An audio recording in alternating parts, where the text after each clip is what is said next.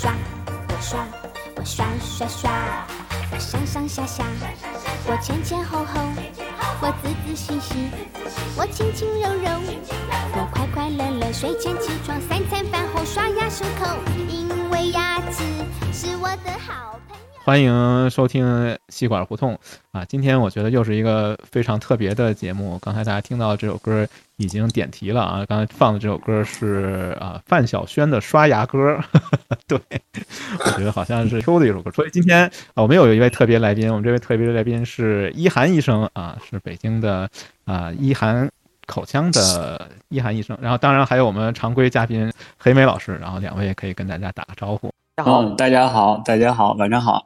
对，然后今天呢，一涵医生刚刚下班，然后呢就被我们抓到了这个录音室里面来一起录一下，呃，就是关于口腔医学的一期节目。为什么要录这个节目呢？其实我觉得我们播客有一个比较重要的组成部分就是美食类节目，但我觉得你要想享受美食，一个基本的前提就是你这个牙口得好啊，那不是叫什么牙好胃口就好啊。身体吃嘛嘛香香，哎，对对对，所以想要吃嘛嘛香，其实也不太容易啊，就是还是需要把自己的牙齿啊保护好啊，治好。所以说呢，今天我们就请来了，非常荣幸的请来了这个一涵医生。一涵医生其实也是我在北京的牙医，只不过现在不住北京了，但是我每次老朋友了，对，都是找一涵医生那个去看牙的。对，然后呃我也没想好这期节目应该 怎么聊啊，因为我对医学其实也是一嗯不是一知半解吧，就完全属于患者吧，就是一个呃通人的呃角度，然后跟两位医学大拿啊在一起录节目，其实压力还是挺大的。我也不知道从哪聊起，我觉得就从我们日常生活最常见的一个场景或者是一个问题，就是因为刷牙。和使用牙线来清洁牙齿这个话题开始说吧。首先一个，我觉得一个那个站队互掐的一个，对我们这个节目可能一涵医生还不了解啊，经常站队互掐啊。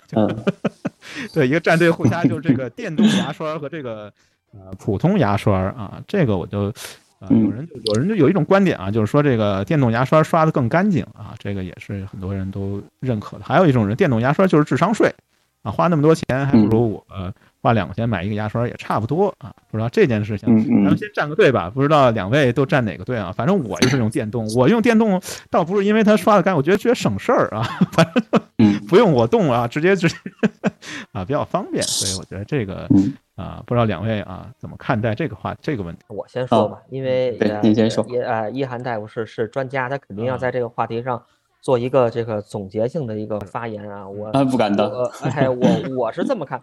其实，尽管我我我我也是一个大夫啊，但是来讲，我口腔习惯可能不是特别好啊，可能跟大多数人，大多数中国人吧，这种就有这种特别非常不好的这这种口腔的这种卫生的习惯，嗯嗯，差不多啊。这最大的就是牙不疼了，或者牙要是没有问题的话，啊，就就不去看医生，就不去看牙医，啊啊，然后呢，牙要是疼了的呢，就是有很不正确的这种的。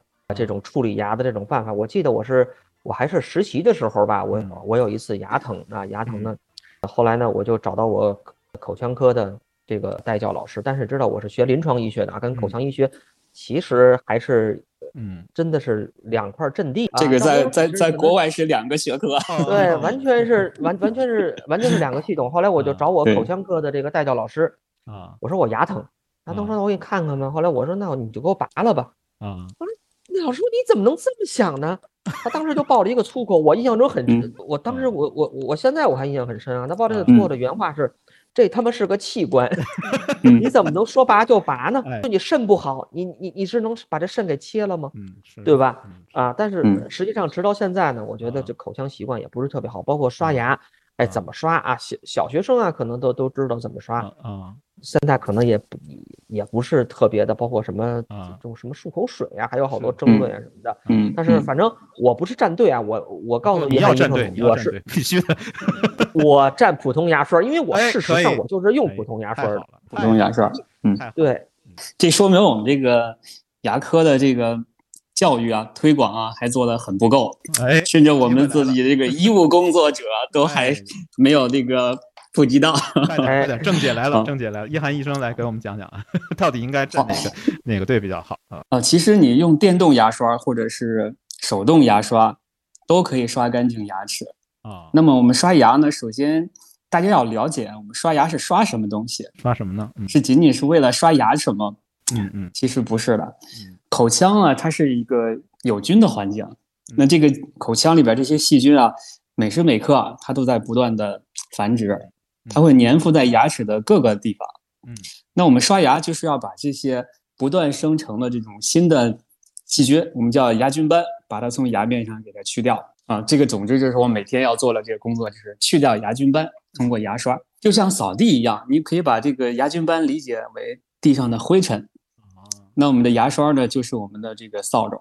所以刷牙最重要的一点就叫面面俱到，就是你的扫帚不到，灰尘不会自己跑掉 是不是啊？是是是所以你的电动牙刷也好，手动牙刷也好，如果这个刷毛根本就没有碰到你这个牙菌斑，或者是有些位置根本没有碰到，那你这个刷牙的效果就大打折扣了。嗯，对我自己来说，我是用电动牙刷，确实像吴宓老师说的啊，嗯它的效率会高一些。那首先你把这个牙刷要放到这个牙齿的各个面，尽可能各个面儿啊、再有就是牙和牙之间的这个缝隙的位置啊，我们嗯牙刷什么牙刷也进不去，那这个位置就要用牙线来清洁了哎。是是，所以很多人 对这个牙线有一些误区吧，觉得哎，我牙齿里边不塞东西了，我干嘛要用牙线啊啊？这是一个误区。第二个就是说我用了牙线以后，会不会让牙缝变大？嗯这也是很多人对这个牙线有这个恐惧的心理啊，不敢用。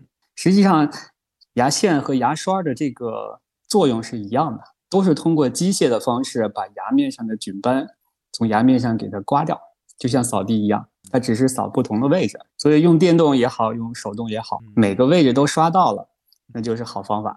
就关于这个牙线，其实我是特别爱用牙线的啊。我觉得对用牙线 怎么说呢？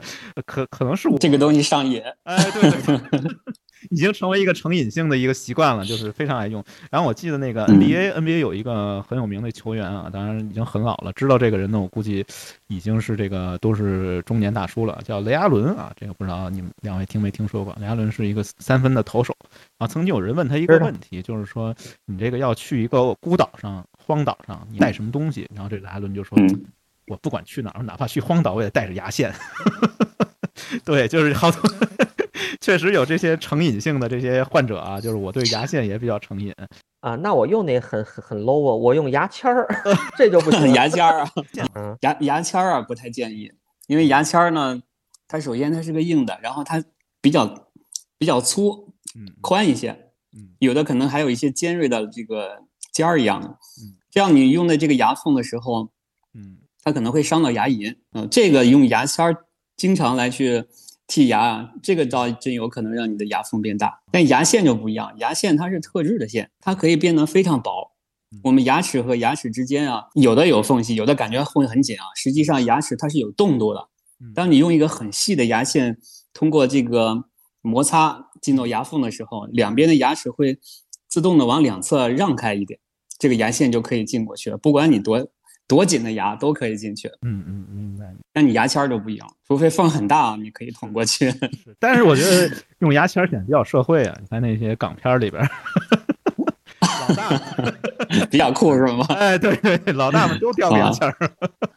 啊 啊，但是其实也有那种可以用牙线棒，我看有那种就是把牙线绑在一个塑啊，也有这样的，呃一个那个弓子上是一个东西，对，一头是牙签儿，一头是牙线对，嗯 可能既可以满足清洁的作用，又可以显得很酷。叼个牙线棒是不是比叼个牙签儿更酷一些？不知道。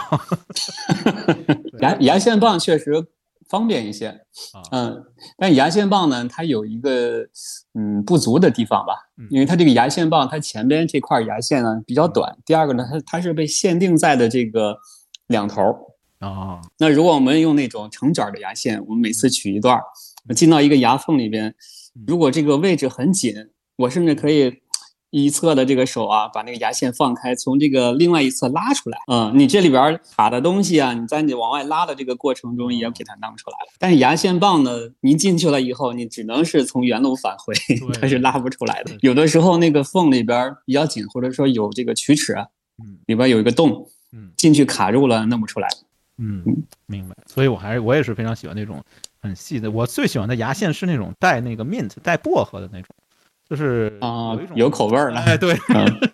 哎，吃起来比较比较比较那种，就反正就有点像口香糖的味道，我觉得那个还挺好的。嗯。对然后也比较容易滑到牙缝之间，我觉得这个挺推荐的，就是没事儿可能没有牙签酷啊，就唯一的缺陷就没有削 根牙签儿显得比较啊，有点像那种叫什么港片里面那种画室人啊，就是说话事人，尖沙嘴画室人，嗯。牙签儿不用牙线，对，要叼个牙线肯定不行。哎不行，挑牙线显得有点 low，呃不像画室人。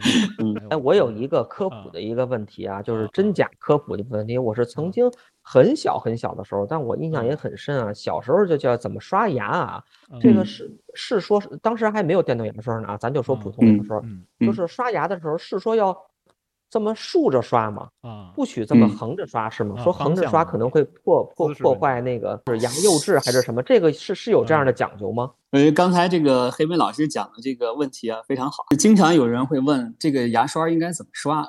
是横着刷呀，还是竖着刷呀？怎么刷呢？我们要回到我们刷牙的本质来说，就是要刷牙菌斑嘛。这个牙菌斑会分布在牙齿的各个面，嗯特别是在靠近牙龈的地方。为什么呢？因为我们靠下一些的这个牙面，就靠近牙面的这个部分啊，我们吃东西会蹭到它。你蹭到它的话呢，相当于对它本身就有一个摩擦了。那这上面其实是没有太多牙菌斑的，牙菌斑也待不住。那很多人不懂，他就是横着刷，他觉得就刷在这个这个牙面的位置哈。其实这个不是最需要刷的地方，最需要刷的这个位置是靠近牙龈、牙颈部。OK，那这个牙颈部的话呢，我们这个刷毛怎么能够跟它形成最大面积的接触？嗯，就是我们扫地一样，这个牙刷、这个扫帚一定要把这个地上的灰尘整个都扫到，它要肯定要首首先得接触到它，嗯对不对？嗯，OK，那如果我们简单的只是竖着刷嗯，竖着刷的话呢，这个刷毛更多的会碰到这个牙齿的这个最突出的地方，最突出的地方不是在颈部。那那反过来说，有的人说不要横着刷，横着刷会有什么什么问题？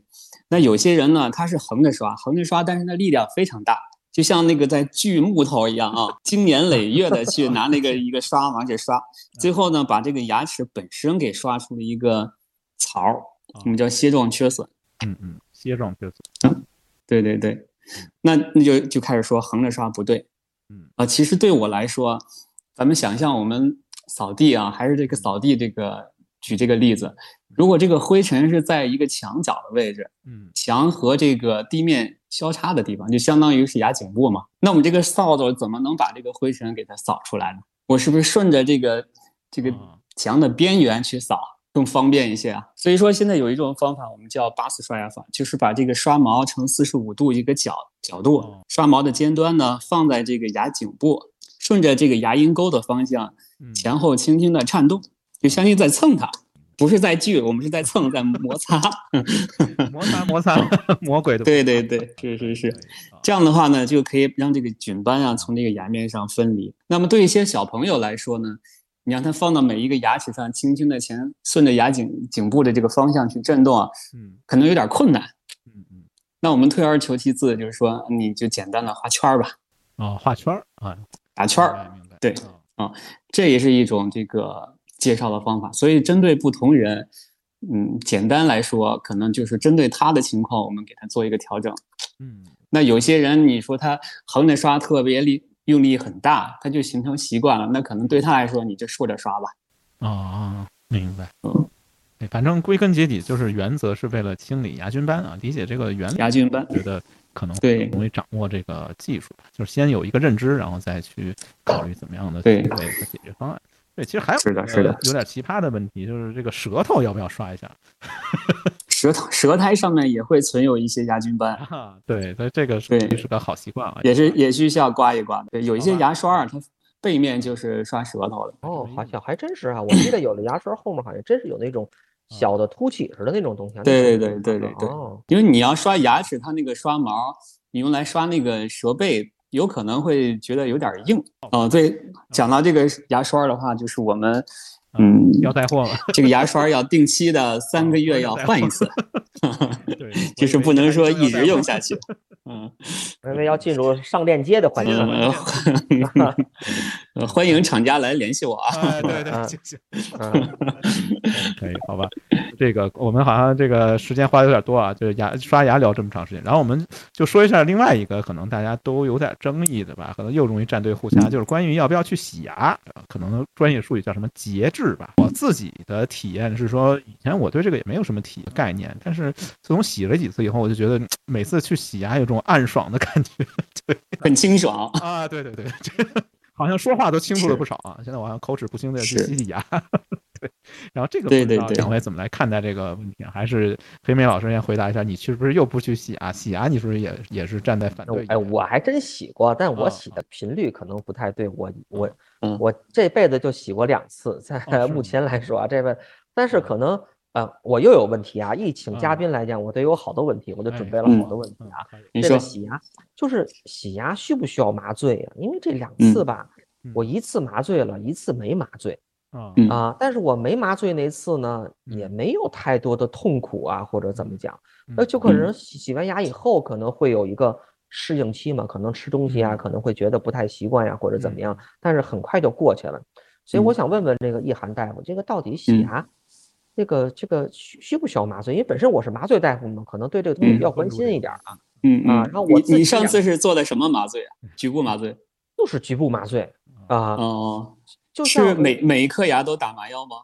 呃，不是，就是就在牙龈那儿，就是嗯可能不不是每一颗牙都都打了，我记得可能就打了两个点吧，还是怎么？两个点，那有那么多牙齿，他这个当时对啊，为什么要打？这是什么原因选择了两个点呢？反正就疼了两下，是不是第二下就不疼了呀，还是怎么着？具体也不是特别清楚，因为张着嘴 不好意思问。哦，是你当时要求的，还是医生就直接就开始给你没有，他就说建建议的嘛，他说要不建议哦还是给你做个麻，因为因为那是我第一次洗牙，哦嗯嗯啊第一次洗牙，他说要不给你做个麻醉吧，我说好啊，呃听您的，嗯嗯嗯，哎呀，这个洗牙的这个话题啊，真的是每个人都会涉及到。嗯，咱们就着刚才刷牙的这个再延伸一下，为啥要洗牙？就刚才讲的，我们要把牙面上的这个每天不断形成的这个生物生物膜叫牙菌斑给它刷掉。是那么有些位置呢，这个牙菌斑我们并没有刷掉，在口腔里边呢，它有个电解质环境啊，它钙化了以后就变成牙结石，这是很硬的石头一样的东西，它跟牙面这种结合力很很强啊，就是通过刷牙的方式就刷不掉了啊，所以我们每次需要洗牙。就是要洗这个牙结石，但有些人可能就理解为我牙上有点色素啊、抽烟啊、烟斑啊不好看，我去洗洗牙。嗯其实这个并不是洗牙的重点，重点是要洗牙结石。啊，那不洗又能怎么样？因为有几个结石 OK 能怎样啊？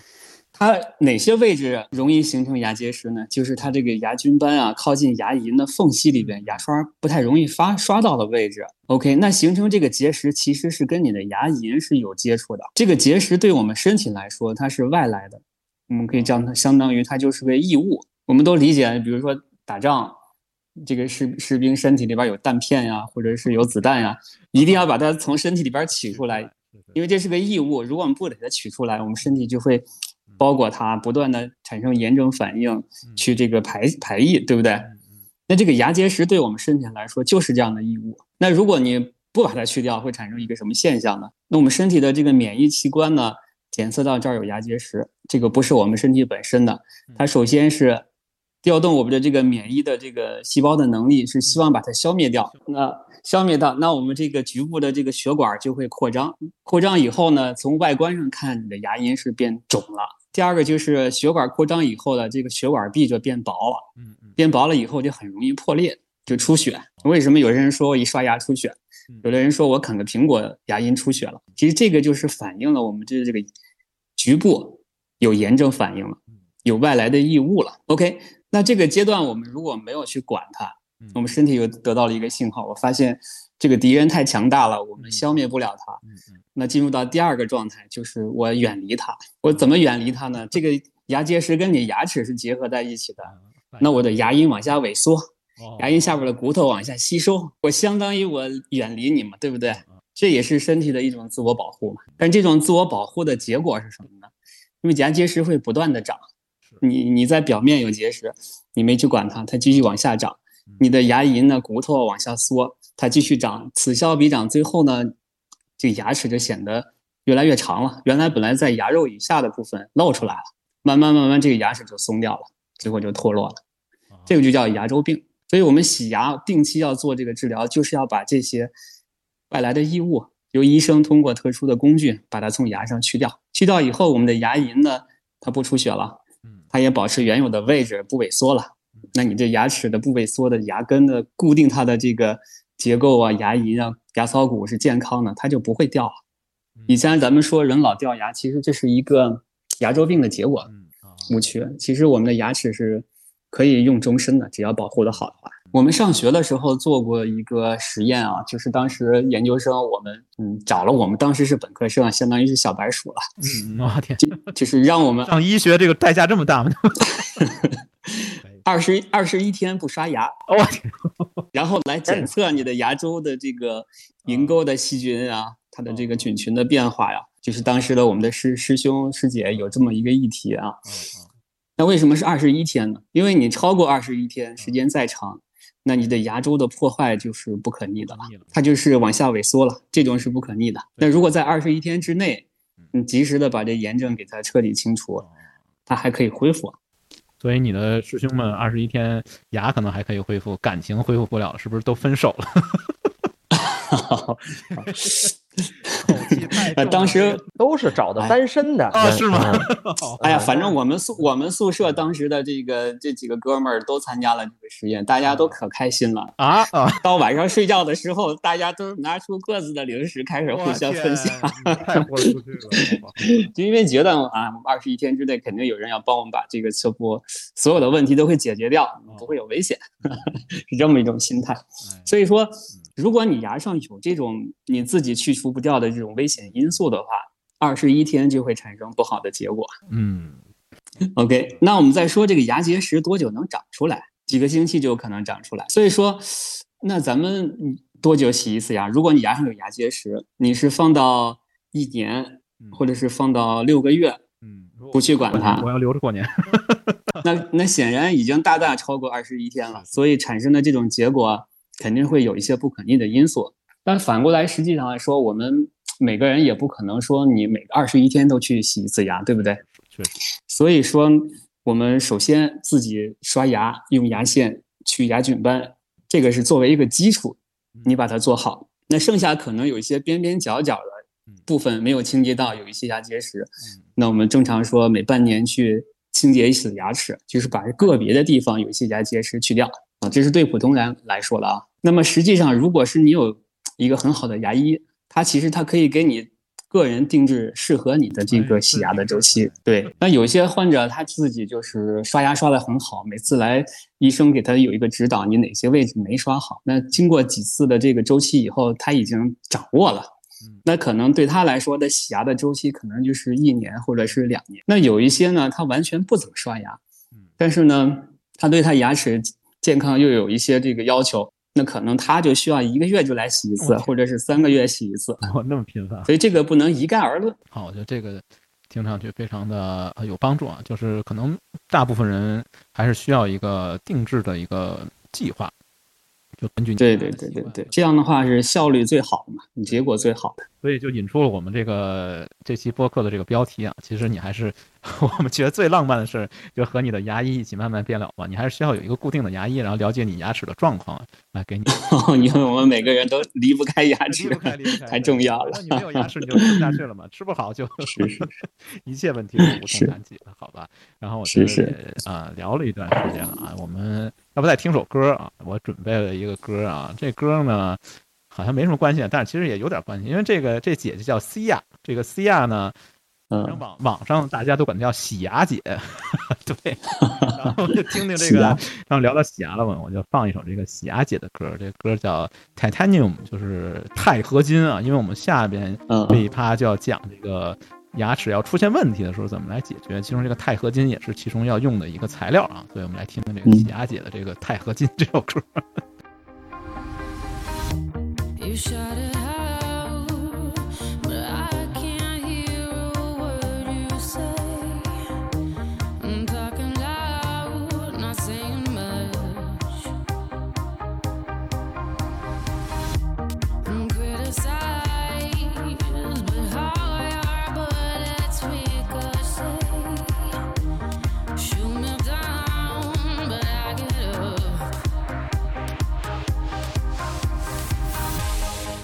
啊。刚听了这个喜牙姐的这首《钛合金》啊，不知道大家什么什么感觉？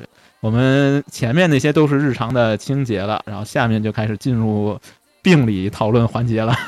对，是牙真的出问题了啊！我觉得呢，大家最常遇到一个问题就是牙疼，然后有一种说法就是牙疼不是病啊，疼起来要人命，有这么一种说法。但是我觉得这个是不是在两位医学啊专业的大佬面前，这个牙疼，首先我们先明确一下，它是不是确实是一种病啊？这个看看黑木老师怎么看待这个牙疼这个问题？你不是在疼痛学方面？有一些研究吗，那这个牙疼呀，怎么理解它？那肯定是病啊，但是在在疼痛科看病的，如果牙疼的话，肯定得求助于口腔科呀。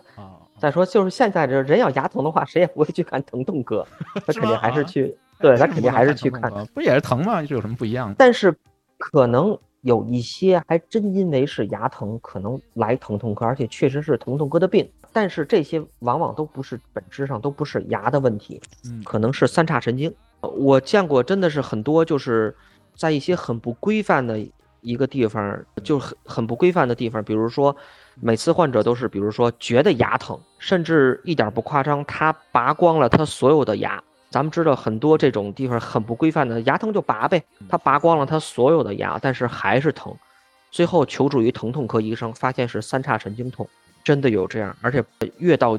基层就越能看到这样的问题，这个我就不知道。一 涵医生从这个专业的角度来去啊理解这个牙疼这个到底是个什么问题？嗯，因为牙疼的这个病因啊，其实还是比较多的。那我们从那个最常见的因素一点一点排除，可能到对我们口腔科临床来说，你把常见的这些因素都排除以后，仍然觉得有怀疑，我们可能就会建议他去呃看疼痛科。看看是不是有三叉神经方面的问题。那么常见的这些牙疼的表现呢？嗯，比如说龋齿，嗯牙髓炎，嗯，还有一些牙周的脓肿，或者是那种急性的牙龈炎，这些就是比较常见的。最常见的，最常见就是龋齿、牙髓炎。还有一些牙疼的话呢，是这个机械性的，比如说它这个牙齿咬硬物，牙齿有劈裂。开一个酒瓶子，那这个这个就不能讲它是病了，它可能就是 一个机械性的外伤。对对，嗯，这个也挺多的啊。好，行，那我们就详细说说这个龋齿吧，就是这个蛀牙啊。这个话题，北美老师，我看你准备了很多这方面的一些观点啊，不知道能不能跟我们分享一下是怎么来看待这个龋齿这个问题。要是特别专专业的观点呢，我也不敢准备，因为有一涵大夫在这把关呢啊，我就只能啊，就找点那边边角角的啊，或者来讲呢，从别的是从别的方向上呢讲讲这个查了一些牙疼的问题啊。咱们其实呢，从一个人类学啊，从一个进化的一个角度 来讲呢，大概讲讲啊，这可能是边边角角。如果从这个单纯的这个疾病的这个。这个病理本身来讲呢，可能易涵大夫肯定还是这方面的专家。嗯，呃，其实确实啊，咱们现代人的牙齿呢，确实是一个矛盾体啊，那是我们身体中最坚硬的部分，但是真的是非常脆弱啊。一会儿呢，是我们在准备这个话题的时候呢，一会儿可能吴敏老师还会给给大家讲啊，美国的那个总统华盛顿啊，他上台的时候，据说只有一颗牙是真的，剩下都全是假的 啊。待会儿咱们再展开这个话题啊。但是呢，从进化的角度来讲，最开始呢，就是。就是还是在这这这种就不是人类的时候啊，就是还是在人类是从水里面走走上陆地的嘛，就还是鱼的时候啊，刚开始的鱼类也是没有牙齿的啊。那首先要是出现这种牙齿的呢，是当牙齿成为这个动物的这个标配是从什么时候开始的？大概呢是从四点一五亿年前，就是牙釉质最早出现在啊，它那这个按照这种呃这种。古生物学的划分呢，它是在滞留纪和泥盆纪的交替之际啊，最开始出现在这个硬骨鱼类的这个肉鳍鱼当中啊，肉鳍鱼就开始进化出了这个牙齿，进化出了牙齿。它最开始实际上是一个是从这个鱼类的这个鳞片进化出来的。鱼鳞这个呢是来自于这个化石跟基因的这个证据啊，都指出是从这个可能最开始口腔的鳞片可能进化成了牙齿，但是进化成了牙牙齿以后。这个马上，这个肉鳍鱼这个分支就得到了迅速的这个壮大，因为它占据优势了嘛，对吧？它它它能它能咬别人嘛？它可能进食比别人更快，或者啊啊，或者或者怎么样？吃的香呗。但是也 正因为这个进化出了这些问题呢，就带来了一些哎，这个牙齿的问题啊。所以呢，人类学家呢，可能或者认为就是有这种人类学家呢，还有医学家或者口腔学家的这种双重背景或者三重背景的人们呢，就就发现呢，这些呢，实际上就现在的这个牙齿的问题呢，还是归根结底呢，是牙齿进化的这个不匹配造成的，两个方向啊，两个方向的不匹配，一个呢是吃的东西那肯定不一样。最最开始呢，是一些就低等的这个这个脊椎动物呢，它只是用这个牙齿来捕获或杀死动物，是干这个的，相当于就杀死以后吞下去。嗯，但是哺乳动物就是人类，嗯，它的这个牙齿干什么的呢？它基本没有什么捕捕获跟杀死这个，我就不需要了啊。它更多的是需要咀嚼。所以呢，它为什么这样？同样也是进化，因为它。咱们人类是恒温动物嘛，哺乳动物是恒温动物，它需要提供更多的这种热量，特别是更有效的吸收食物中的热量，才能供给中这种恒温，才能供给中这种恒定的这个温度。所以呢，它这个牙齿的每嚼一口都需要为身体才能提供更多的这个卡路里。所以呢，咱们就必须咀嚼。嗯，这一嚼嚼多了，可能就出现问题了。这是一个方向，还有一个方向呢，就是口腔的这种食物的这个环境发生了变化。嗯啊，现在呢，可能这种含糖量很高的这种 对甜的食物啊，可能很多呀。哎，所以呢，可能造成这种啊，刚才一涵大夫说的这种牙菌斑，在这种酸性的环境里，可能更容易滞留在口腔啊，这是一个方向。那还有一个方向呢，是从一个骨骼的角度来讲呢，是这个。进化的啊，这两派呢可能相辅相成，但是近两年呢，我查了一下呢，可能意见呢有一些相左。他认为现在咱们这个牙齿问题的来源呢，并不是这种腐蚀性的这种口腔的这种环境造成的，而是这个压力环境，也就是咱们吃东西的时候，这个颌骨、上颌骨、下颌骨受到的这个机械应力的问题。哦，所以呢，根本呢说不是这种牙齿哎太大或者这种口腔环境出现了问题，而是这个。咱们的下颌呀太小了，如果可能要是突出去啊，突出去一点啊，像那种原始人，可能就没有这种太多的这种这种口腔问题。所以呢，这种从这种这种进化主义的这种观点呢，现在又形成了这种叫啊达尔文主义的口腔医学，哎，达尔文主义。所以呢，我就从这个方这个角度呢，给大家呢。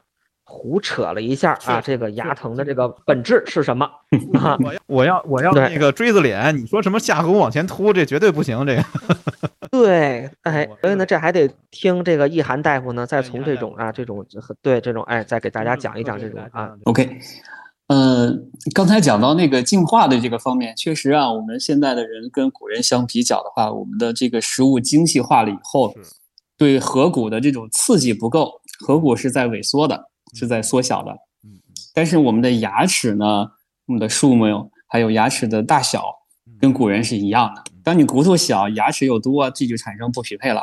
那这个带来的更多的结果呢，是牙齿的矫正的问题，是不整齐，牙齿会排列不齐。因为你这个同样的骨头容纳不了这么多牙齿，这个牙齿就会歪歪扭扭，里出外进了。嗯，从牙医的角度来说，牙疼最常见的因素。就是龋齿引起的这个牙神经的这种发炎，那这个龋齿呢就是细菌性的。这个细菌性，因为口腔是个有菌的环境嘛。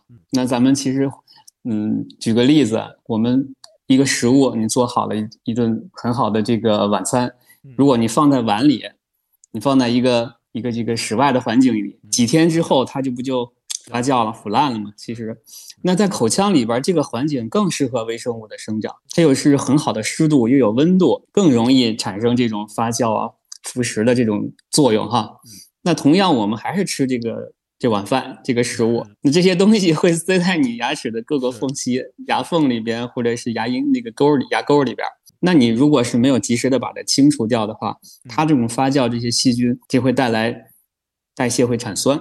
这个酸性，这个对我们牙齿这种钙质啊，它就会产生钙质的流失啊，牙齿结构的崩塌呀，就产生了龋齿。那这个龋齿呢，它不是一种像我们软组织，如果说受伤了，它有自愈的能力。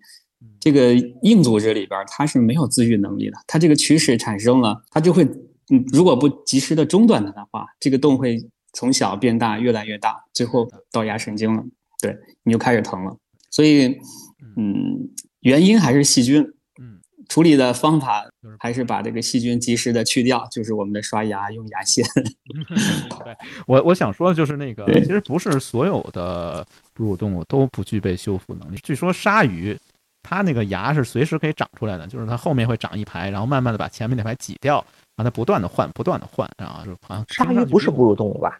鲨鱼啊，不不是吗？我它是它是有对它是有多排牙，对坏掉的牙齿呢，它就会脱落掉。对，那人类不是，哎呀，人类就两副牙齿啊。对这个进化可能还是有缺陷的啊，也没准按照达尔文主义的观点，可能未来我们是不是也会产生这种多多多副牙齿的这种情况就不知道了啊。这个好像扯得太远了。报一下，我有一段时间其实可能是因为认知方面的。嗯，落后吧，或者种种原因吧，确实是牙齿出过挺多问题的，然后也去补牙，也去修复啊，去做过很多的这种修复啊。然后我觉得久病成医嘛，我觉得我对这这方面其实还是挺有发言权的啊。对，然后我自己先说一下，我如果说出现了这种龋齿的问题呢，一般来说呢，肯定是及时去补嘛，这个毫无疑问的。我自己的一个选择的标准，我跟他们很多周围的人说，我说我要选择那种有显微镜的牙医去帮我补牙，然后好多人都跟我说，你这个标准听上去特别搞，特别搞笑啊，特别奇怪，说你为什么有这么几个奇怪的标准，要有这个显微镜的牙医帮你补牙，就觉得完全不可思议。但我觉得这个其实还是有一定道理啊，这个。我觉得呢，那个一涵医生这好像要做广告的嫌疑了啊！一涵大夫最大的特点就是有好多黑科技，就我每次去找一涵医生去看牙的时候，不只有显微镜，有各种各样什么三 D 建模呀，什么一大堆东西啊，反正看上去很很高大上的一些。非常那个赛博朋克，一会儿我们再讲赛博朋克这事。每次找一涵医生看牙，基本上都是赛博朋克的体验。所以，这个一涵医生能不能给我们讲一讲，你是为什么那么喜欢收集这些设备啊，玩这些东西啊？看上去很高科技的东西。就是我觉得你的选择是非常的这个聪明的选择啊？是吗？如果这个这个医生他有显微镜，首先呢，他对他这个工作他是热爱的，并且是比较精益求精的。为什么显微镜呢？就我们正常肉眼，你在一个正常的这个工作距离，你看到的这个视野，这个牙齿的这个大小，跟你在显微镜下把它放大十倍、二十倍，你看到的是不一样的。那把它看清楚有什么好处呢？首先，你的疾病在哪儿，你能看得很清楚。你在这个清理的这个龋齿的这个过程当中，你能看清楚你有没有去清理干净，这是其一啊。其二呢，就是我们从这个微创的原则来说。那我用显微镜，我要给它放的很大，我用一些显微的这个工具，比如说我们最小的球钻可能一个毫米，那我只把这个坏掉的部分去掉。那如果说没有这些东西，你可能拿一个两个毫米的这个直径的球钻去磨牙，你把这个坏掉的部分磨掉，把一些好的很多部分也磨掉了，那就很可惜了。所以这个是微创的原则，还有这个嗯精细化，把这个疾病能够看清楚，所以要用显微镜。嗯。很聪明的选择，嗯，靠显微镜来选牙医可能是一个可行的，就是一个可以参考的一个标准，所以这个也跟大家分享一下。我选择牙医的标准就是看他有没有显微镜啊，这显微镜是蔡司的就更好了。对，我我用我用徕卡啊，徕卡啊，对对对，反正就是这种啊，高跟那个玩摄影的我感觉啊差不多啊。但是我觉得呢，对于一个牙医来说呢，从我另外一个思维啊，互联网思维来说呢，要考虑这个 ROI 嘛，就是 投入产出比，就是当用户不接受这种东西的时候，就是你花那么多钱买了蔡司、什么尼康、徕卡之类的这些设备。啊，会带来回报吗？这方面不知道啊，这好像是好像跟医学没什么关系了，好像是和一个运营方面的一个。嗯，这个就看你自己选择的这个你的患者人群是什么样的人群了。如果你的患者人群他他对他的这个健康啊，他的要求，还有就是他对舒适化的要求，还有他可以这个支付的这个能力，这些都是不一样的。那有一些他不同的人群，我我牙疼了，我就是拔掉。那你有显微镜跟他拔牙没有什么太大关系。你本来这个可以留的牙，我我不想治，我就要拔。经常在这个临床中会遇到这样的患者要求，那往往这个时候我会说 no，为什么呢？就像刚才这个黑明老师说的，那有些牙疼它不是牙的问题，它是神经的问题，身体其他地方的问题。你帮他把这个牙拔掉了，这个问题没有解决，他又回来找你。那这就产生了医疗纠纷了，所以对这种拔牙一定是很慎重的。你很明确的知道这颗牙有理由拔，我们才拔，而不是说病人要求我拔我就拔。用显微镜这个也是，肯定要选择适合你自己的这些人群，像你，就是通过显微镜来选牙医。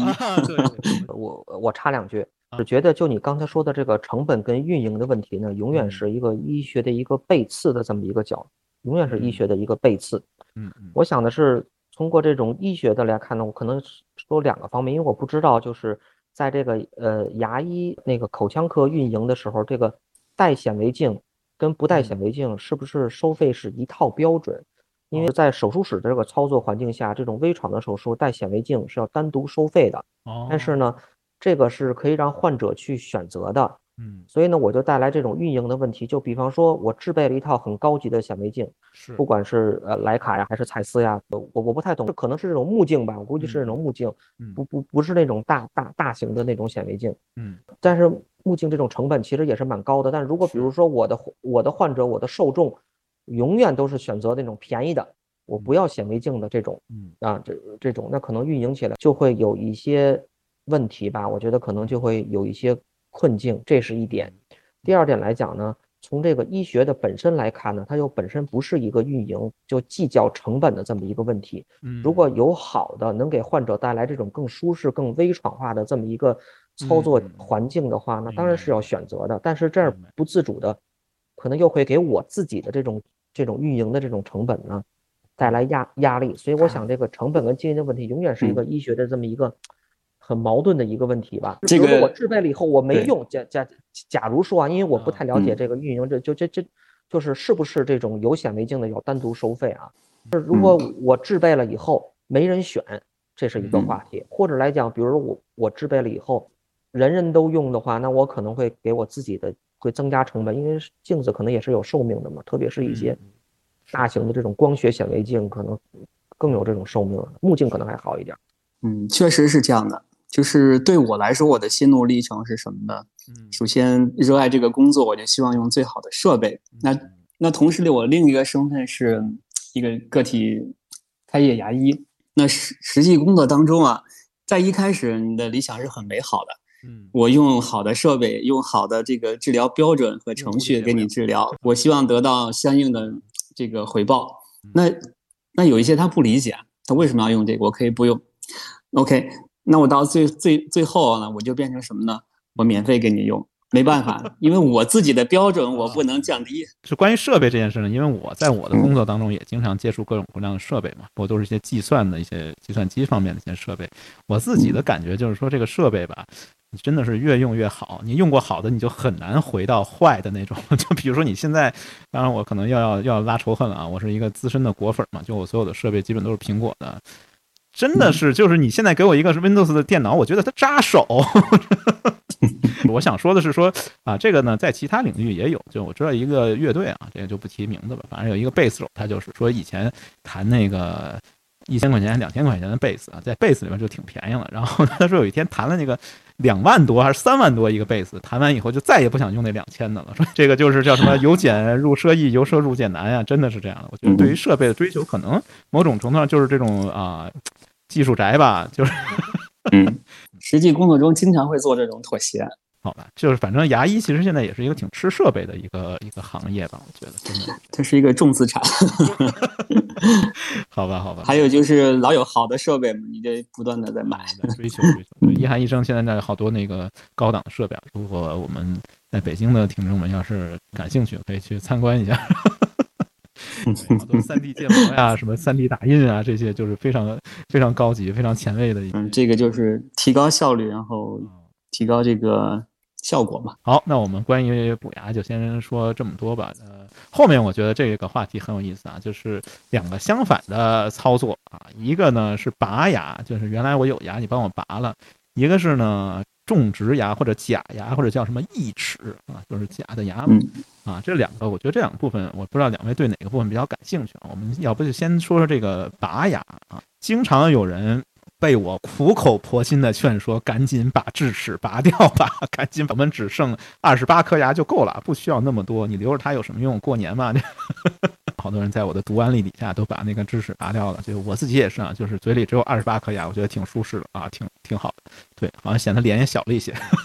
对对，然后就是想去我们讨论一下，是关于这个拔智齿这个地方啊，不知道大家怎么来看待，两位怎么看待这个智齿这个话题啊？要不还是从黑妹老师开始吧？是给我最震撼的一个呢，就是最近我看了一个一个短视频啊，上面说的一个就是复杂智齿的一个拔除，嗯嗯，真的可不像咱们想想想象的那样，最开始嗯像听那个相声似的啊，啊，拿一根老弦 拴到门上，然后面前放上那个炮仗，那个一点一抖，非常之复杂。先要做切开，然后好几步好几步，像一个很精细的一个外科手术一样。那可能是一个复杂智齿的一个拔除，嗯嗯，哎，才能哎才才能给拔掉。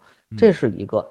还有呢，在我印象里，我弟弟啊，我弟弟他长了一个很复杂的一个智齿啊，那都可能不像一个牙齿啊，嗯长在这个上膛上啊，长在上膛上，可能跟上颌骨还有一定的这个关联啊。我天，因为拔这个智齿还做了一个全麻的手手术，因为呢，他他刚开始呢也是想在这个口腔科就搞定这件事儿，后来人说不行，给他做了这种影像学的分析，怕嗯。拔了以后呢可能会脑子那块儿可能快有那个脑脊液漏，我天，所以还就所以说很复杂的做了一个手术，嗯嗯，才才就这是我对这个拔智齿的这个两个很明确的一个印象。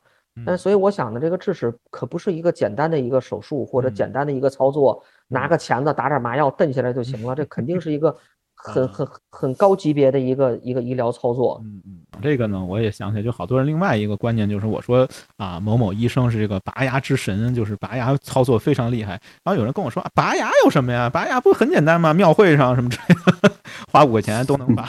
这个这个观念，我觉得也挺普遍的，就是好像觉得拔牙不是一个特别重要或者特别严肃的一个医学上的一个操作啊。这种观念，我觉得也好像也挺普遍的啊、大家不相信说有医生擅长这种。拔牙算一回事儿，觉得这没什么，就庙会上这种 都能干的事儿，你这个医生干有什么技术含量？觉得没什么技术含量啊。但是我觉得这个那个，听听这个一涵医生给我们来一个比较正确的一个观念啊。OK，首先讲啊，刚才讲到什么郭德纲啊，说拴根绳拔牙，那这种啊，这传统的啊，传统什么情况去拔牙？啊，首先是这个牙坏掉了，松掉了，嗯嗯才到了拔的程度。如果是一个好牙，一般老百姓不会觉得去把一个好牙拔掉，对不对？OK，那这个牙已经坏掉，已经很松了，嗯那你拴根绳儿，你把它蹬掉，那确实也是一个方法。啊，是吗？这不像一个医生说的，你你是在庙会上也干过吗？有你看有一些外国那个嗯小小朋友，啊那个乳牙很松了嘛，是不是？绑一根牙线一蹬，自己就弄下来了。那如果是这种牙周病，这个牙三度松动、摇摇欲坠，只只连着一点肉，根本不在骨头里。我今天接的一个患者，他嘴里缺了很多牙，他告诉我没有一个是医生拔的，全是他自己拔的。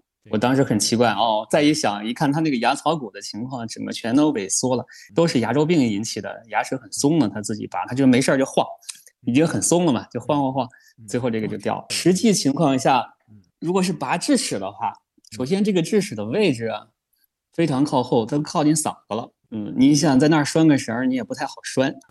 还有一些智齿呢 是埋伏智齿，你根本都看不见，对更更别提拴拴绳儿了啊嗯。然后我自己的这个拔智齿呢，亲身经历啊，我有两个智齿，一个智齿是我二十年前上学的时候嗯找我师兄拔，当然我这两个智齿都属于完全埋伏，从口腔里边一点儿都看不到。嗯我第一次上学的时候，我想体验一下拔牙是什么感觉，然后我那天就找我师兄，我说我师兄给我拔个智齿，让他也那个有个动手机会。结果呢，我师兄花了一个小时还没找着我这个牙，我天，埋伏这么深，就是这个牙齿是在牙龈和骨头里，他需要先把牙龈切开，再把骨头去掉，然后才能找着牙。花了一个小时没找着牙，所以这个东西一定不是一个很简单的事情。后来我这个牙齿代教老师拔，代教老师没拔下来，科主任来拔，搞了一上午，我是第一个去的，然后拔完牙以后，所有人都吃饭完了。哦，这是我第一个。第二个呢，我是去年拔的第二个智齿。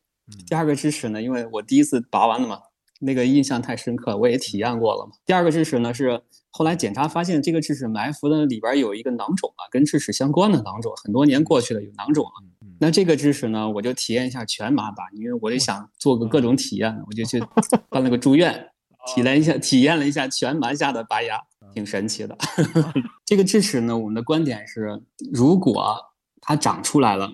位置长得又不好，跟口腔的这个细菌啊，它其实是能够影响到它的，那个是一定要拔掉的。第二个呢，拍片子发现这个智齿位置跟你这个前面牙产生了不好的这种接触，因为我我临床见过有这种智齿把前一颗牙的牙根整个顶顶的吸收了，就整个牙根就没了，智齿把前面那个牙的牙根顶没了，所以这种是要拍片子来确认的。还有就是拔智齿，以前人们。用什么锤子呀、敲啊什么的，其实现在这个技术也先进了啊。就是首先我是不会用锤子敲的，我们现在有一 种工具叫叫叫超声骨刀，还有这个电动马达，我们可以把这个牙给它分成几块儿，首先给它磨成几块儿，嗯嗯，然后再用这个超声骨刀呢增细，一块一块挺出来。嗯，这个东西你的痛苦啊要比原来小多了。你像我之前二十年前我拔了一上午，那最后脸肿的老大了，那现在可能。半个小时那种复杂的牙也拔下来了，所以时代在进步，技术也在进步。就是我有，我记得我对拔牙这件事情其实印象最深，就除了我自己拔智齿以外，就我自己的智齿其实都长在外面的啊，没有那么埋伏，就相对来说还好一些啊。然后把它拔掉了以后，觉得我的。怎么说呢？舒适度 提升了很多。就以前我那个智齿的方向也不是很好，然后它就会磨我这个两边的这个，然后拔完以后觉得挺舒服。然后就关于拔牙，我印象最深的其实是我小时候看一本书，就讲这个南极科考，说去南极之前你必须把所有牙有一点点问题的，哪怕它还是很挺好的，要全部拔掉。好多南极科考，像什么那个第一代南极科考，可能也是那时候这就是观念的问题吧。叫秦大河啊，这个非常有名的一个探险家，也是科考队员的队长。他就是在去南极之前，所有的牙都拔掉了。我觉得挺瘆人的。我说我天，做科学考察要付出这么大的代价，就就挺震惊的吧？因为他可能没有一个随行的牙医。不是，他好像说是因为那个地方感染了不好处理还是怎么？反正就是因为某种原因吧。就是去南极考察队的那些人基本上都是呃没有这个自己的牙齿。对，所以我们正好就接上下一个话题了。就如果说。我可能突然脑子一热，也要去南极啊，把牙都拔了。对，然后我呢要做一些这个假牙，就是义齿啊。这个部分呢，就稍微发散思维一下吧。就是其实我觉得那个其他的医学领域里面，对我们这个身体改造可能还都不是那么成功，就没办法找到非常完美的功能上面啊，或者外观上非常完美的替代品。比如我眼睛坏了，做个假眼，现在好像还不大行。我肝坏了。换个人工的肝，反正也不太行。哎，我感觉唯一的、唯独的，就是这个牙齿啊，这个假牙好像还行。对啊，这个观念也不知道是不是正确。我觉得，如果说有赛博朋克啊，要一会儿我们再聊赛博朋克这件事啊，可能是不是我换个假牙？就虽然说刚才黑明老师也讲了吧，牙也是个器官。但是我总觉得它好像是可以人造啊，可以替代的。关于这个假牙、种植牙，这所以说引出来另外一个观念，有人就觉得无所谓嘛，反正我老了牙掉就掉呗，拔就拔了呗，反正我就弄一弄弄一套假牙，不也照样也可以吃嘛，也也看不出来，挺好的，没什么问题啊。这个不知道两位怎么看待这个义齿啊，或者是种植牙，或者统称吧，就是这种人造的人造牙这件事情。是吧？要不还是从黑明老师开始？还是从我这儿来啊？那次跟同学一块儿吃饭啊，他有一个一个胃肠外科的一个同学啊，这个不是口腔科，他就是一个一个胃肠外科的。嗯，现在可能就是就什么特别火，这个肠道菌群特别火啊，特别好发文章，特别好申请课题啊，特别好申请 S I 什么的这样这样的课题。他是胃肠外科的，他就找到一个方方向点，他就说这个就是这个假牙呀。嗯，它可能会影响这个肠道菌群啊？是吗？他现在在做这方面的研究啊，跟这这做一个多中心的一个研究，觉得呢，就是可能很多换了假牙呀，以后这种就换了这种义齿，可能不影响这种进食啊，或者觉得体验还可以啊，至少比没牙的这种情要体验要好得多。嗯，但是呢，可能还是会影响这个肠道这个菌群这个环境啊，包括他也做了。好像做了动物实验啊，给给给给小鼠什么拔拔牙，然后给换换成一个假的，然后人可能也在做，因为这个很很好申请伦理啊，没没有什么太多的这种伦理的受限，他是从这个角度来看的这个问题。但是呢，我想问那个易涵大夫的就是，比如说换了这个假牙，还有种植牙，有什么评价体系没有？是可能医学呢，各这讲究，比如说一个观点，一个呃一个问题啊，可能要打个分儿啊，比如疼痛啊，打个分儿。或者比如说啊，什么功能啊，比如说脊柱的功能啊，打个分儿；肩关节的功能啊，打个分儿。嗯这个牙齿这个有没有一个评一一套这个评价标准啊？嗯还是完全是依赖于患者的这个主观的体验，好就是好，不好就是不好这样啊？嗯，是咬个铁蚕豆啊，还是什么？啊，这打分是刚咬铁蚕豆，嗯 开个开个酒瓶子之类的啊？有没有这样的这个测验啊？这个牙齿呢，我们的人类的牙齿也好，或者是做的假牙也好呢，它要满满足两方面的需求，一个是功能，一个是美观。那功能来说呢，那是不是嗯能够咀嚼食物，能把食物这个咀嚼的这个达到一定的这种精细程度？你说这个评价它的体系有这样做的啊，就是做实验室啊，你同样是咬咬这个嗯花生豆儿，啊，你咬多少下？然后把它吐出来，拿过筛子，筛完以后呢，最后哦看，如果你这个咬的越精细，你过完筛子肯定是剩的越少，对不对？啊明白明白。啊，我们来评价你的这个咀嚼效率怎么样？那实际上不可能每个患者我们都做这么一个呃评，更多的是来自于他自己，他对这个东西，他吃完以后，他觉得跟他以往没戴假牙之前相比较，他是不是对他的生活有改进？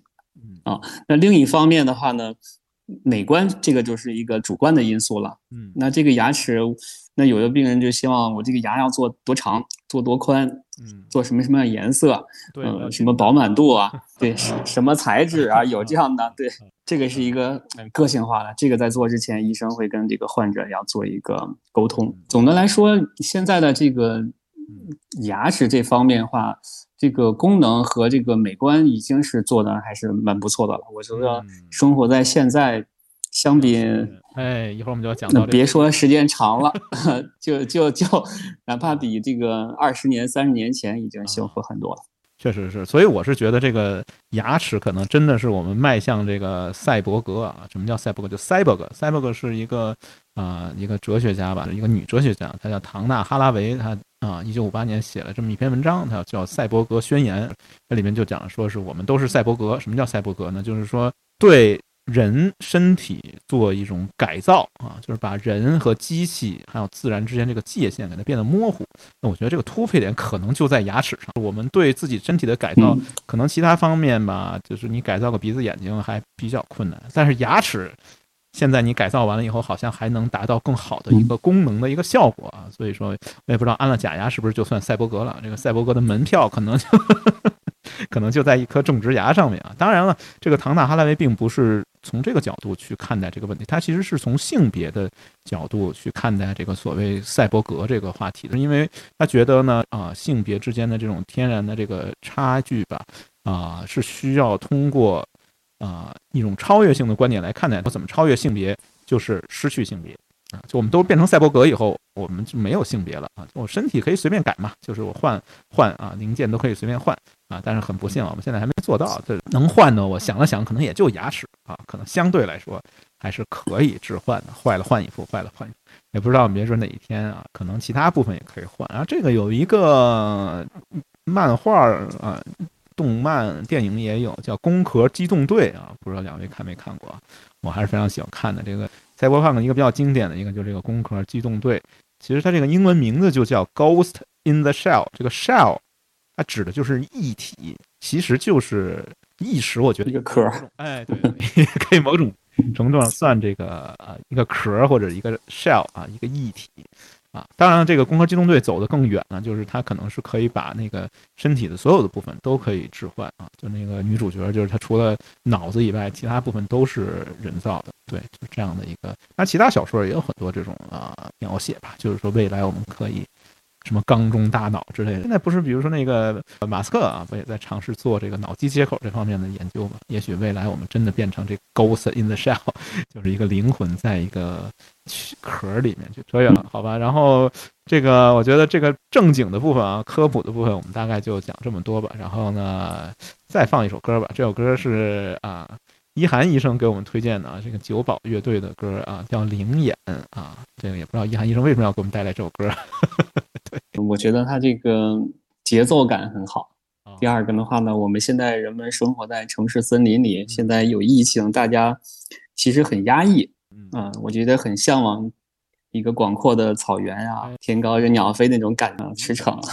好，可以，那我们就听一下这个一一涵，好像是我们嘉宾第一个给我们带来音乐的，一般都是我自己瞎放啊。这终于有嘉宾给我们带来一首歌啊，大家好好听一下这个九宝乐队的《灵眼》。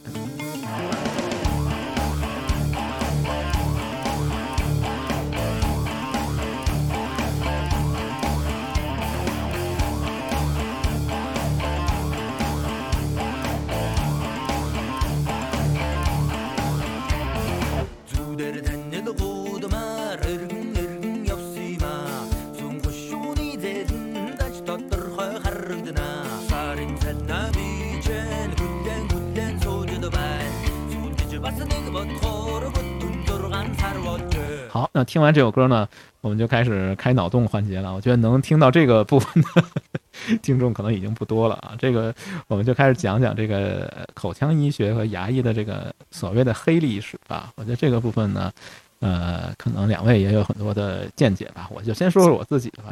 先说一个比较有意思，就是这个刚才黑明老师也提到这个美国历史上的这个。牙最烂的总统啊，就是他的建国那个华盛顿总统。这个我放图啊，华盛顿总统所有的这个油画的画像都是抿着嘴的，你从来没见着过他的牙，因为他就没牙。他当上总统就登基大典那一天，他只剩了一颗牙，其他牙也都掉了。估计可能也都是呃这个牙周病啊导致的。对，其实那个年代，我可能大部分的上流社会的人的牙都是很差的。差的原因是什么？就是糖。啊，就是我们回顾一下历史，这个英国的在糖这个方向上，美国也好，英国也好，就是西方国家在糖这个地方，有一段时间是收巨额的那个重税的，因为加工糖是非常贵的，然后他们收巨额重税，只有有钱人才吃得起糖，老百姓吃不起啊，所以呢，这个有钱人的牙反而特别烂，所以那个时候我们看见那些那个肖像画。基本上都是看不见牙的啊，因为可能很多人也就真的没牙。如果说有钱人啊，比如说这个伟大的华盛顿总统牙坏了怎么办？啊，刚才这个一涵医生给我们介绍了好多这些比较高科技的一些方法呀，无论是种植啊，还是什么补牙，还是什么用显微镜之类的，哎，很不幸啊，那时候都没有。对，那怎么办呢？这个方法就比较反人类了啊，怎么办呢？也没有做假牙的那个什么三 D 打印什么什么的，就更没有了。那怎么办？那就把别人的牙拔下来，给自己安上。这个真的有这个记录的，有一个油画啊。这幅画呢，一八到一七九零年的时候，这么一幅画。这幅画就叫 Transplantation of Teeth，就是牙齿移植啊，就是把穷人，特别是小孩儿，还有比如说黑人啊，就是把他的牙拔下来，然后。安到这些有钱人，比如说华盛顿啊，这有有有明确记载，他的假牙呢有几个来源。第一个来源呢就是黑人啊，就是抓了一批黑人把牙拔下来安自己牙上。第二个来源呢是死人啊，就那个年代的，我觉得那个可能我们作为这个患者比较幸运，我觉得一涵医生呢作为牙医也挺幸运的。就那个年代的牙医要辛苦的多，要往南北战争的前线去跑。干嘛呢？就是战死的那个士兵啊，从那士兵嘴里边把牙拔下来，然后揣在自己兜里带回去给别人治病。就那个时候牙医经常往这个战争的前线跑，就为了收集这些材料啊。我觉得反正可能听起来还是算那个挺瘆人的吧。那个，但是我总觉得这可能就是，如果我们不经历那个年代，我们也没有现在的这个技术啊，这些手段的发展。所以其实它可能是一个。学费吧，如果是我们这么理解它的话，这个呢，就想推荐一个这个 BBC 的一个纪录片啊。这个纪录片呢，就是口腔医学的这样的一个纪录片。然后这录纪录片，反正评论区有很多人说是可以当恐怖片来看的，但我觉得里面有很多那个很有意思的一些小知识吧。就比如刚才我们提到这个牙刷这件事情，其实也是，如果你回顾它的历史，它也是呃有一个很有意思的一个来源的。它是一个人好像坐牢。对，被抓起来，然后没事干，然后他就把这个牙刷给想出来，然后就发明我们现代用的牙刷。当然说，你可以说就是在古埃及那个年代，其实也有牙刷啊，但那个年代牙刷跟我们现在长得不一样，它好像是用一种什么树皮啊来刷的，反正就是各种各样的材料吧。然后，对，这个牙刷后来生产牙刷也是一个非常赚钱的一个行业。对，那时候也没有牙膏，没有牙膏的时候，曾经用过这个煤灰、砖灰啊这些东西来刷牙。然后那个年代的人，我都觉得反正。的想法，还有还有呢，就是为了美白牙齿，曾经有人尝试用尿来那个漱口，啊，这些 都有都发生过，嗯，所以呢，这些其实可能都是嗯前人帮我们交的这个学费。然后这个部分，不知道两位有什么补充的，可以跟我们分享的一些口腔医学方面的一些奇葩历史啊？我先说吧，还是啊，你我也检索了一些文献啊。其实从这个牙痛的这个治疗来看呢，其实我觉得牙痛的治疗要比其他器官呀或者其他的病的这个治疗，嗯，我觉得要科学的多。从现代医学角度来分析啊，对，咱们先说说它不科学的地方啊。啊咱们知道这个医学最开始可能是神学的一部分啊。首先嗯就是最早呢有文字记载的关于牙痛的治疗呢，可能是巴比伦人，古巴比伦人呢，呃，古巴比伦人呢，他呢。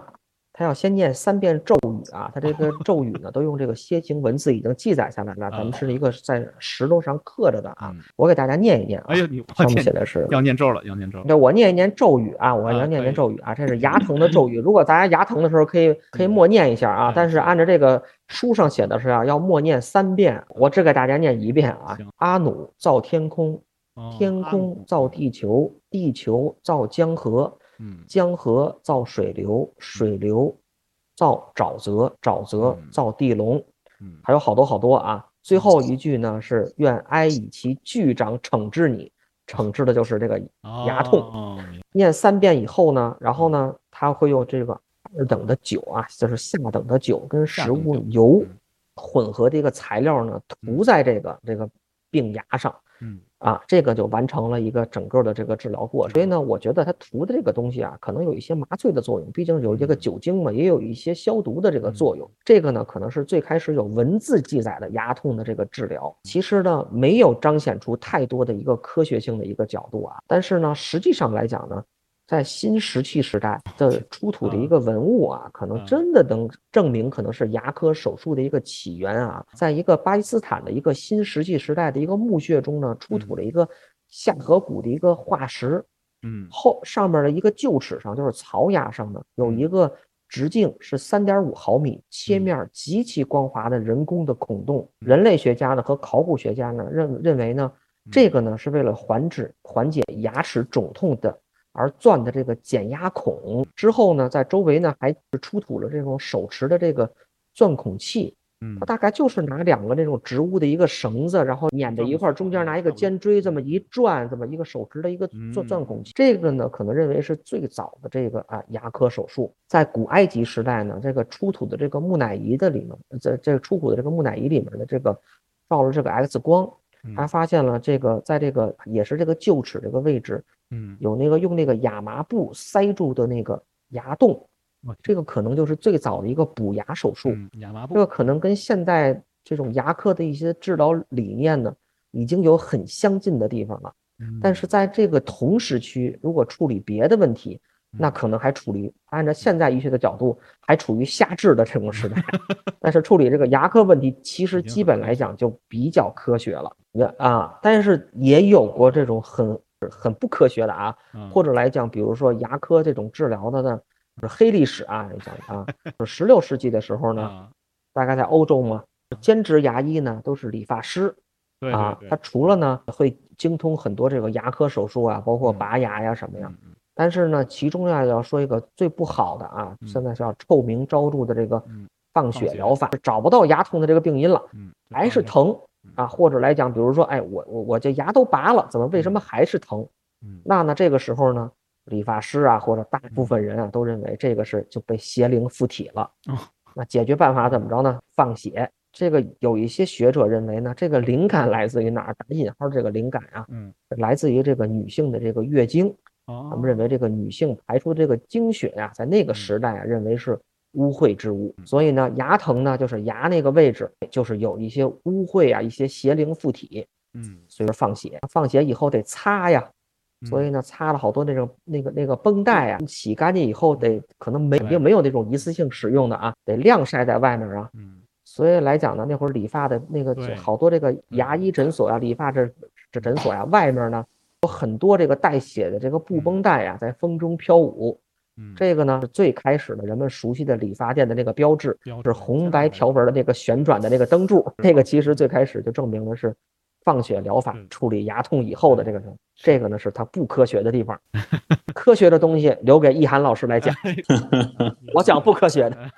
嗯，我讲一讲这个牙疼的治疗吧。就是你们听说过，嗯，以前叫根管治疗，是不是啊？听说过，就是杀神经，对，是吧？我就以前可能更更早的叫杀神经，对不对？对对对，这个治疗啊，它也是有一个过程的。以前我们这个牙疼了以后，可能就是简单是拔除。后来的话呢，刚才你讲到放血疗法或者牙上钻个孔，哎，这个其实有一点作用是什么的？当你这个牙齿发炎以后啊，它这个里边这个开始组织产生水肿，水肿以后压力增高，会压迫神经，引起这个疼痛。OK，那如果是明确的是某一个换牙以后呢，就把这个牙齿上面钻一个孔，一直钻到这个牙神经的这个髓腔里边。嗯嗯，这个孔一旦呃打通以后，这里边的压力就从这个孔里边就得到了释放，然后这个疼痛马上就缓解了。包括我们现在也一样，有一些急性牙疼的，捂着脸啊就就来了，把这个孔一打开，马上里边这些脓啊、血呀、压力释放出来，它马上就缓解了。那就钻个孔，当时可能。人们无意中发现了，这牙上钻个孔，这个疼痛就消失了。那这个就是对，除了拔牙以外的牙科手术了。嗯，那以前的话呢，把这个孔钻完以后，因为没有现在的这些设备，这些神经也好啊，这个细菌也好，还在这个牙齿里边，它其实是并没有拿出来的，或者说是您那个神经也是有有活力的，它还是会疼的。过一段时间以后又疼起来，那人们就开始。想办法怎么让这个神经死掉呢？用一些毒药砒霜，嗯，服毒。我这砒霜，三氧化二砷。对我们确实有这样的，就是把这个药呢放在那个你打开的那个孔里，让这个药跟这个下边的这个神经产生接触啊，慢慢慢慢这里边就坏死了，坏死了它就肯定没有知觉了，也不疼了。嗯，这是封药。那么再往往后的话呢？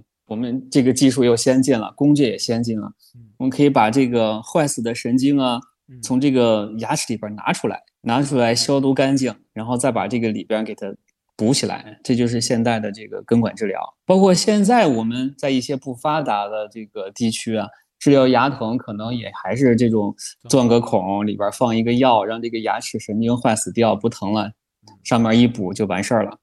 它并没有把这个细菌感染从里边拿出来，嗯，这就是呃历史现在其实也在发生的事情。我觉得我对大家为什么对看牙啊，对看牙医有那么大的恐惧感，有那么多的抵触？其实我觉得最重要的来源，我从一个患者的角度来，就是那个牙钻，就是这个 drills 啊，这个啊，这个牙钻特别让人恐惧，因为那种声音吧，就是。治疗体验里面可能最差的一个部分就是这个牙钻啊，所以大家就特别害怕看牙医。然后我就八卦了这个牙钻的历史，其实也是挺有意思。刚才黑莓老师讲到，最开始是用那种就像钻木取火那种有两个洞啊，这么一拧拧成一根麻绳似的，然后来回一拉，它就变成一个简最简单的钻。然后后来其实到了应该是一八二几年的时候，有一个苏格兰的一个发明家叫什么 James 什么 Nasmith，就这么一个人吧，反正这名字也不知道念对不对啊，他。先发明了一个，就是它叫那个 Wild Spring，就是一个线和弹簧组成的一个牙钻，是十九世纪一八二几年的时候才发明出来。然后后来慢慢演化呢，这个牙钻就发展成一个，就像缝纫机一样。就 对，就那个时候的这个 BBC 纪录片里面也推荐大家去看一下，就是有这个演示，就是要用脚踩啊，就跟你踩缝纫机似的，那么一踩，然后它通过一个皮带轮儿。传动就是一个机械原理，就是挺这个有点像走那个 steampunk 啊，就是对蒸汽朋克那路线似的，就那种一个东西。然后你踩那个驱动它这么一个钻，可以可以转啊。但是呢，我自己理解啊，这个可能也是想这个向叶涵医生来请教的，就是这个转速是不是越低？越痛苦，就是我拿脚踩这个，为什么那么难受？会不会特别难受？就跟我们现代这个马达的这种就是 motor drill 相比，是不是会更痛苦？这个不知道，遗憾医生怎么？那个脚踩的这个转速应该不会很高，它转速如果不高的话，产生的这种震动就会更明显。好比说我们我们要切一块肉，你是你是一个快刀斩乱麻，还是拿一个钝刀反复的切？肯定是越快，转速越高。它产生的震动越越小，那它产生震动越小，我们人体体感感觉会好一些。呃，它其实一个是转速，第二个是扭力，就像汽车一样。它可能我们比如说有两种临床上，一种就是通过气动来产推动的这个我们叫涡轮手机来产生转动，它可以转速几十万转。那么还有一种呢，是通过电电电马达、电动马达，这个可以扭力比较高。你像我现在，嗯，如果说需要这个很精细的治疗的话，我会用电动马达，我可以设定好一个相对来说比较高的转速，然后这个扭力很好，它就很稳。很稳的话呢，你这个切割效率很高，这个患者的舒适感也好一些。但是我们是没有办法把那个声音啊去掉的，就这个。呃，那这个声音啊，还有一种办法是激光，这个是没有声音的。这个临床上我们平常用的这种激光，半导体激光，我们用来切软组织。那还有一些功率更大的那种激光啊，它可以切硬组织，这个就是完全没有声音的。对，可以戴个降噪耳机。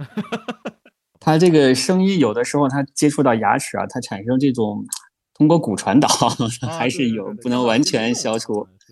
对对对对，哎，这个可能也是。还有这种恐惧啊，它它可能是把这个声音和这个疼痛联系在一起。第二个的话呢，就是人躺在这个牙椅上，它有一种无力感。嗯，你张着嘴，你也不能说话。嗯，啊，还有你你对未来要发生的什么事情，你不可预期，所以这种紧张。情绪是这个产生痛苦的这种一个来源。嗯，但如果说，嗯，你对这个治疗已经经历过了，或者是对医生已经很信任了，OK，那就会好很多。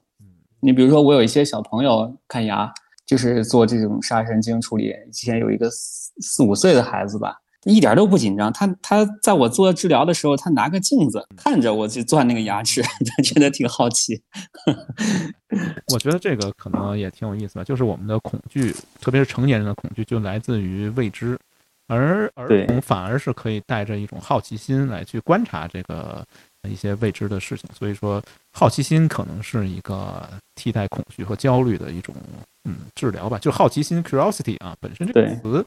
它前面这个词词根就 cure 本身就是治愈的意思，所以我觉得我们下一次去 看牙医的时候，可能也可以带上点好奇心啊，然后看看这个医生要怎么来去帮我解决这个问题，他是怎么来去啊使用这些现代的这些设备啊，而不是用脚踩。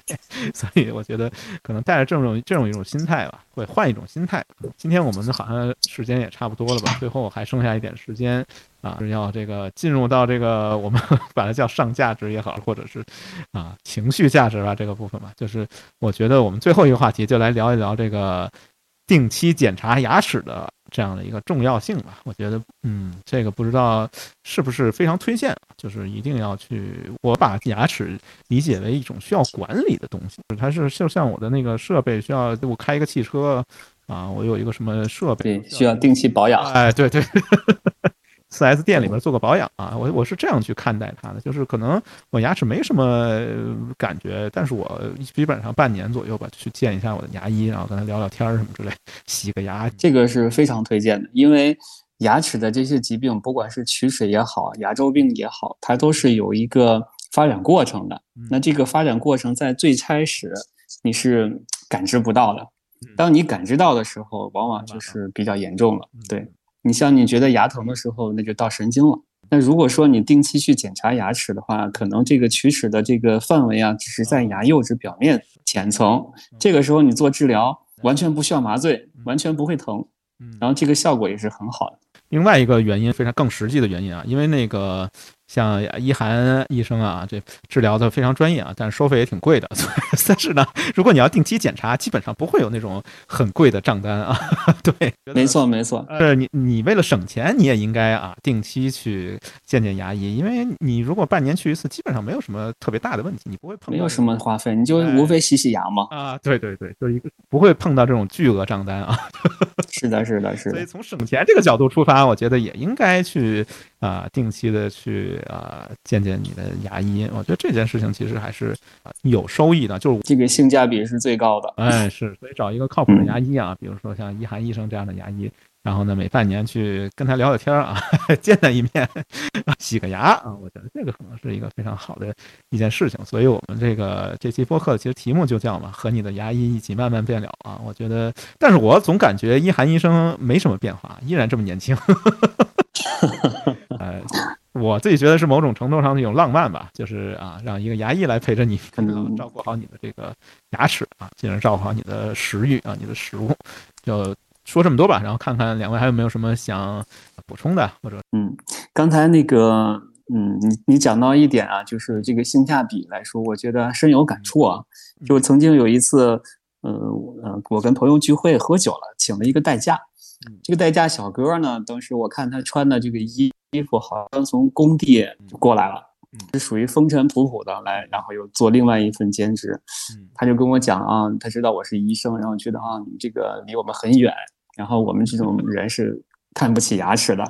我当时当时有两个心态，一个就是觉得特别心疼，因为都是劳动人民嘛，是不是？第二个又觉得有点惋惜，就是什么，或者是。什么心态呢？就觉得我们这个工作啊没没做好。就是如果说你预防工作做好了，你的牙齿会非常健康，然后你花不了什么钱，你也不出什么问题。这件事是对所有人来说都是非常好的一件事情。这个跟你的这个收入其实没有太大关系。对我有一些患者，他刷的很好，他已经形成这种习惯了，可能一年或者两年才需要花一次钱。对，是的。好，让我们看黑莓老师还有什么想补充的。嗯，我想分享的就是健康的观念真的是需要科普跟植入的。就像比如说体检，可能大家都已经有了一些比较直观的一个认知，可能定期啊，每一年、每半年呀，可能都有。做一下体检，体检呢可能会一个体检的一个病历啊，或者一个一个本儿一样啊，嗯，但是每次呢到了一个口腔这部分呢，有可能哗就划了，或者来讲根本就没做，或者来讲是随便看一看。其实我觉得口腔科的体检，甚至来讲有一个口腔科专业的一个体检的一个病例，嗯，我觉得也是蛮必要的。从各个角度啊，比如从牙周啊、牙齿啊，可能我不是特别懂这这这个专业的一个划分呀，嗯，可能我觉得除了这种整个身体的一个体检，我觉得口腔科呢。完全可以单独做一个，就是独立的自己的一个体检的一个体系，这样呢，把一些一些可预知的或者可控的这些疾病呢，啊，放在这个它成本最低的这个范畴之内，也能降低这种，也能提高人们的这种生活质量啊、幸福指数啊，也能降低这种人人们对这种健康投入的这种成本。对对，所以呢，我们的观点就是。啊，我们再重复一下我们的观点。我们认为啊，最浪漫的事儿啊，就是和你的牙医一起慢慢变老。所以我希望大家都能找到适合自己的牙医啊。然后我们今天就在这个赵永华非常老的一首歌里面来结束我们今天的节目。然后谢谢大家的收听，拜拜，拜拜，拜拜。